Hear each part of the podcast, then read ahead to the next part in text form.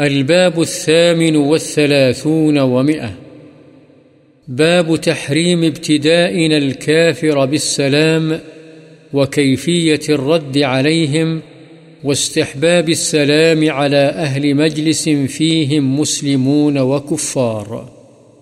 کافر کو سلام کرنے کے حرام ہونے اور ان کو سلام کا جواب دینے کے طریقے نیز کافروں اور مسلمانوں کی مشترکہ مجلس میں سلام کرنے کے مستحب ہونے کا بیان۔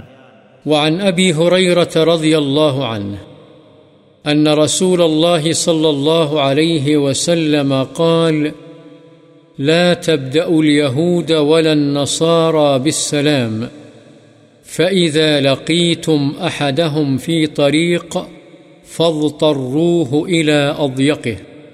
رواه مسلم.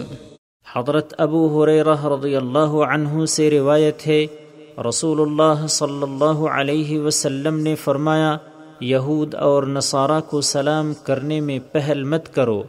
جب تم ان میں سے کسی کو راستے میں ملو تو اسے راستے کے تنگ تر حصے پر چلنے پر مجبور کر دو۔ مسلم۔ وعن أنس رضي الله عنه قال قال رسول الله صلى الله عليه وسلم، إذا سلم عليكم أهل الكتاب فقولوا وعليكم متفق عليه. حضرت انس رضی اللہ عنہ سے روایت ہے، رسول اللہ صلی اللہ علیہ وسلم نے فرمایا، جب تمہیں اہل کتاب سلام کریں، تو تم صرف و علیکم کہا کرو۔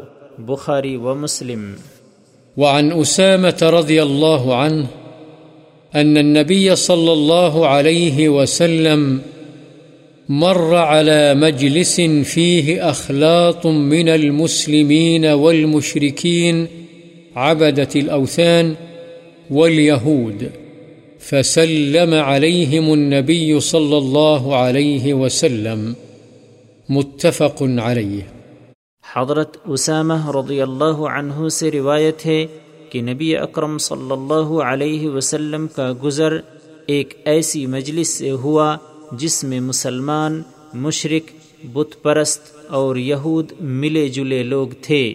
چنانچہ نبی صلی اللہ علیہ وسلم نے انہیں سلام کیا، بخاری و مسلم۔